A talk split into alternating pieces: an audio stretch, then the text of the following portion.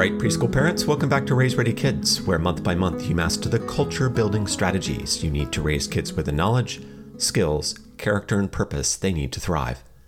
I'm Bill Jackson, founder of Raise Ready Kids, and your host this month. So I want to ask you, preschool parents, to clear your mind of the daily clutter as best you can and to behold in your mind's eye the amazingness of your child. Imagine yourself with your preschooler doing something you love to do together reading, walking, hugging, talking, whatever. Now imagine looking into your child's eyes. What is special about this child? What sort of extraordinary spiritual gifts does this child have? Do they love to spontaneously burst into laughter? Ask great questions? Dance like a maniac? Think about a time when your child brought particular joy or delight into your life when you felt ecstatic that you are a parent and that this child is a part of your life. I think back to the moment when my oldest daughter was born. After she emerged into the world, I felt this rush of ecstasy, part astonishment, part delight, part gratitude. I felt instantly bonded to this creature in a way that I'd never felt before. The universe had introduced me to unconditional love in a whole new way. Take a moment and recall moments like this with your child. Has your child moved you deeply with their wise words or kind actions? Has your child helped you to grow or enabled you to see the world in fresh ways? I'll pause a moment for you to consider.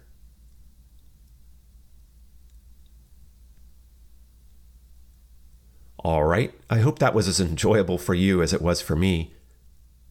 Our children's spiritual capacities, including wisdom, wonder, and connection, are among the very most important assets they have. I want to talk with you today about how you can nurture those capacities and why you should pay at least as much attention to them as to any other part of your child's development physical, intellectual, social, or emotional. Let's get started by clarifying what I mean by spiritual. It's not an easy concept to define. Rather than define it outright, let me give you three examples of moments that I consider to be spiritual. You've had a hard day at work and you arrive home tired and cranky. Your preschooler says to you, It's okay, mommy or daddy. You can rest a minute. I love you. The love and care they express is deeply nourishing. That's a spiritual moment. Or you're out for a walk in the woods. The morning light is streaming through the trees. You sit down on a log and you feel embraced by the natural world around you, wrapped in a blanket of beauty. You feel a part of it. That's a spiritual moment. One more. You're facing a quandary at work. You've been going in circles trying to figure out what to do. Then you find a quiet moment and you meditate or pray, asking for guidance all of a sudden it's clear what you should do, and that clarity feels deeply rooted in your best self. That's a spiritual moment. Spiritual moments are different from ordinary moments in that we feel an unusual clarity of insight or depth of connection. As the psychologist Tobin Hart writes, spiritual moments are direct, personal, and often have the effect, if only for a moment, of waking us up and expanding our understanding of who we are and what our place is in the universe. Perhaps your spirituality is an important part of your life, or perhaps you don't use this term at all. You may be deeply religious or not religious at all. Or maybe you consider yourself spiritual but not religious. Regardless, I'm almost sure you have moments like the ones I've just described moments when you feel a deeper than usual connection to other people or to nature, or you suddenly gain an insight that you recognize comes from your best self stepping into the forefront of your consciousness. When we grow spiritually, we are growing in our capacity to connect, to feel awe, and to discern the right thing to do. And, preschool parents, when you think about what's going to matter in your child's life 10, 20, or 40 years from now, these capacities are going to have a great deal to do with your child's well being and their ability to make a positive mark on the world. Lisa Miller, a professor of psychology and education at Columbia University, has spent her career studying children and spirituality.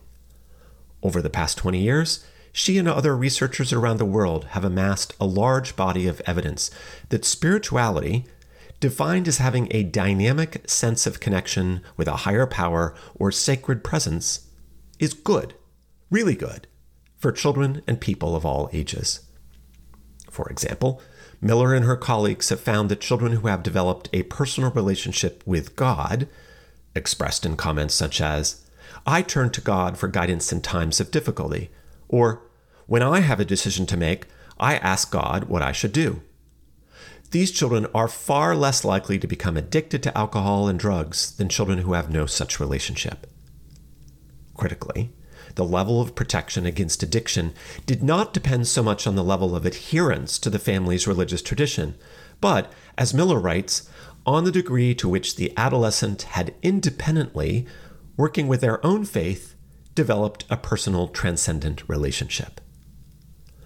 Other research shows that spirituality helps teens and young adults discover meaning, purpose, and optimism in life, and that adults with a strong sense of personal spirituality are healthier, less prone to depression, more resilient, and have stronger social connections.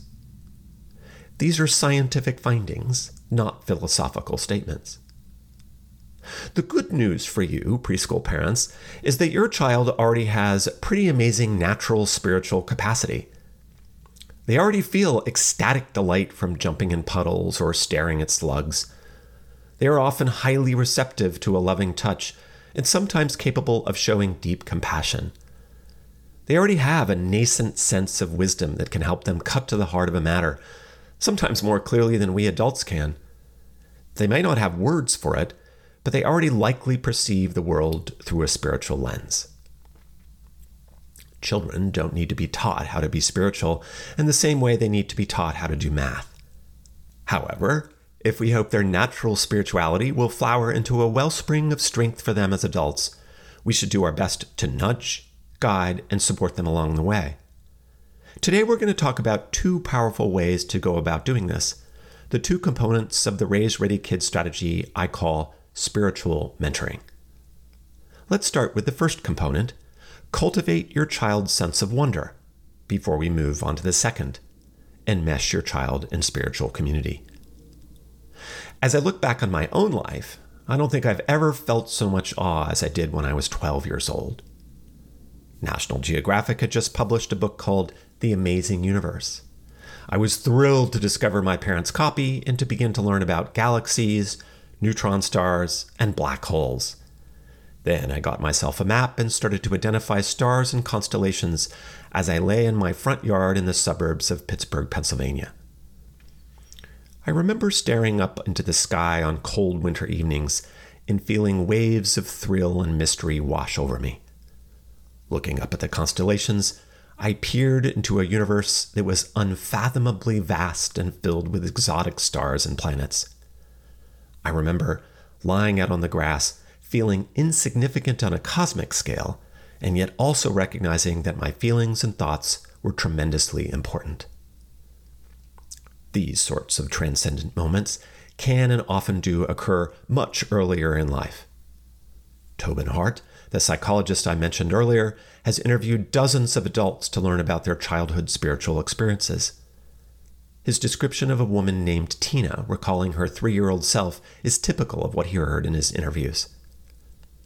It was early one morning, and I was sitting outside our house on a cinder block wall, Tina recalled.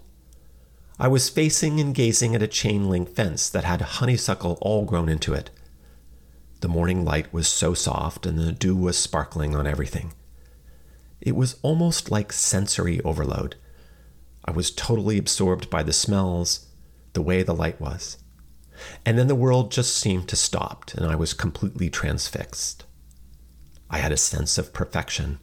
And I don't know how I grasped this at three years old, but I clearly did.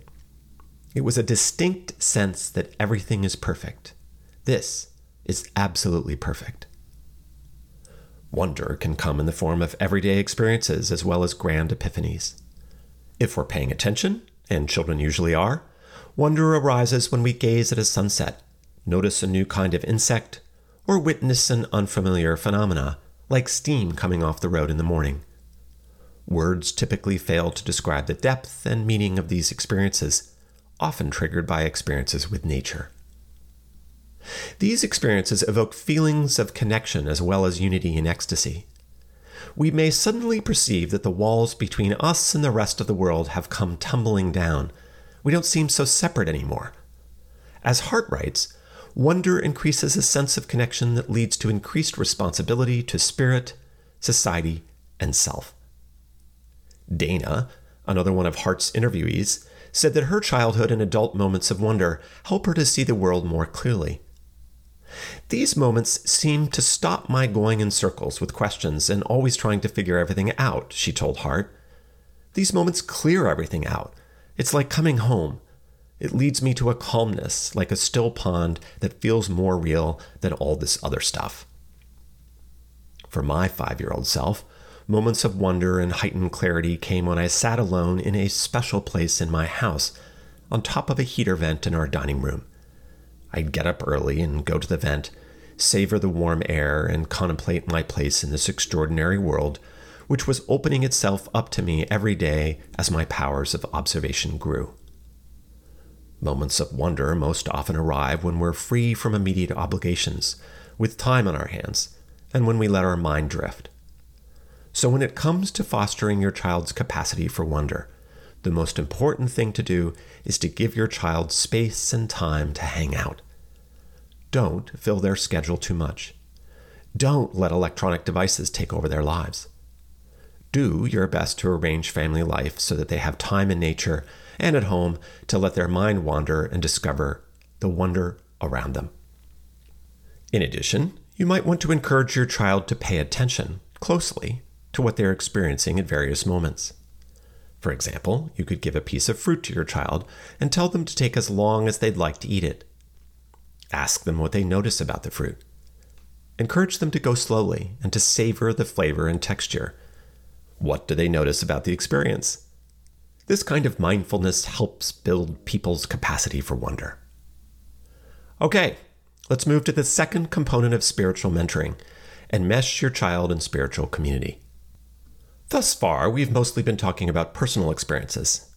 But if we want to fully support our child to develop their spiritual capacities, their ability to experience awe, tap into deep currents of wisdom, and find transcendent connection, then we might want to enmesh them in communities where spiritual values like these are at the center of a collective experience. Of course, our children's first spiritual community is their family. In our best moments, when we are able to step back from the daily frustrations and to do lists, we can recognize that our home can be a spiritual community. When we dance or sing together, when we share our children's delight at a new discovery or accomplishment, when we rub their shoulders with tender care, or when we listen closely to our child, even when we're busy, we're sharing spiritual space with our children. We can build on this by working together with our children to bring more light and connection into the world. We can ask our children to think about who in their day could use a little extra kindness and explore ways to give it, such as paying a visit to someone who might be feeling lonely, baking cookies for someone who is sad, or even just saying hi or thank you to someone who often gets overlooked. Yes, children can be selfish, but they also have a remarkable capacity to recognize suffering and injustice to speak a kind word, to empathize, and to offer expressions of care and compassion. Of course, we can also look toward a religious community. Some of you already do that, and you don't need me to tell you about the value that it can bring to your child and to your family. Let me speak for a moment to those of you who don't currently participate in a religious community and share a few thoughts about why you might want to explore the idea. First, let's get clear on what we mean by religious in relation to spiritual. As Hart writes, religion is a systematized approach to spiritual growth formed around doctrines and standards of behavior. Religions were generally inspired by spiritual insight and developed in order to spread that insight through various teachings, rituals, and rules of conduct. To be religious implies some adherence to these standards and practices. Some of us have experienced religion as a kind of oasis, a community that anchors our lives and serves as the wellspring of our spirituality. Others have experienced religion as a source of oppression, especially when religious leaders enforce beliefs or standards of conduct in authoritarian ways, sometimes with a dose of hypocrisy thrown in. Following the lies of nearly 2,000 adult twins, the psychiatrist Kenneth Kendler and his colleagues have shown that spirituality and religious adherence are distinct concepts. Remember Lisa Miller's definition of spirituality a sense of relationship to a higher power that is loving and guiding. Some people who have this kind of strong sense are not engaged in religious practices. And some people who regularly attend religious services or, or who participate in religious rituals do not report experiencing a strong personal relationship to a higher power that is loving and guiding. The scholar James Davidson Hunter has a formulation that can help us understand the potential benefit of participating in a healthy, vibrant religious community. We are more likely to grow spiritually when we bind together to study and practice what he calls particular ideas, commitments, and behaviors. When we enmesh ourselves in the cultural thickness of a specific religious tradition, we tap into sources of wisdom and ways of perfecting ourselves that have been developed and refined with the help of many people over long periods of time. The texts, music, holidays, rituals, architecture, ideals, and commitments of specific traditions can add up to more than the sum of their parts, a powerful force for personal and communal spiritual growth. Lisa Miller, the psychologist who studies spirituality in children, grew up as part of a synagogue in Des Moines, Iowa, together with her siblings, parents, and grandparents. I can still remember my six year old self, so excited to go to temple with my grandparents on Friday nights, she has written. I remember one particular moment as a six year old with photographic clarity. It was Shabbat services, and I was sitting in a pew, flanked by all four of my grandparents. At one point, I glanced up and saw them, all four, leaning over me and smiling at me. As the cantor sang with deep emotion, I was so deeply moved with the soulful connection through body and spirit, I cried. So, preschool parents, I've given you some reasons to think about why you might want to explore participating in a religious community that feels right to you, if you don't already. Of course, this is a deeply personal decision. The good news is that spiritual community can be found in a variety of places in addition to houses of worship. As Miller says, an affirming collection of people, shared values, and shared experiences can spring up spontaneously around a very loving family down the block. Or your child may find spiritual community in a youth group, summer camp, or a community service program. As your child grows up, sports can offer a compelling avenue for mind, body, spirit experiences. The practice, the teamwork, the heart that budding athletes often demonstrate can trigger the transcendent experience of being part of something larger. Indeed, one of my daughters had this experience as a member of her high school cross country team. I'll never forget the time she called me after a meet on a gorgeous California fall day. I could hear the joy in her voice her delight at having achieved her own personal best time, propelled by the love and support of her teammates. My other daughter has reported similar experiences singing with her chorus. In both cases, extraordinary adult leaders were part of the equation. Leaders who understood that they weren't just teaching young people how to run or sing, rather, they were helping young people grow through the process of pursuing excellence, fostering interdependent relationships, and discovering beauty preschool parents. As you evolve your role in your child's life in the coming years, pay attention to your potential as a spiritual mentor. Remember that your child already has impressive spiritual gifts. You just need to nudge, guide, and support them along the way by cultivating their sense of wonder and by enmeshing them in spiritual community of some sort.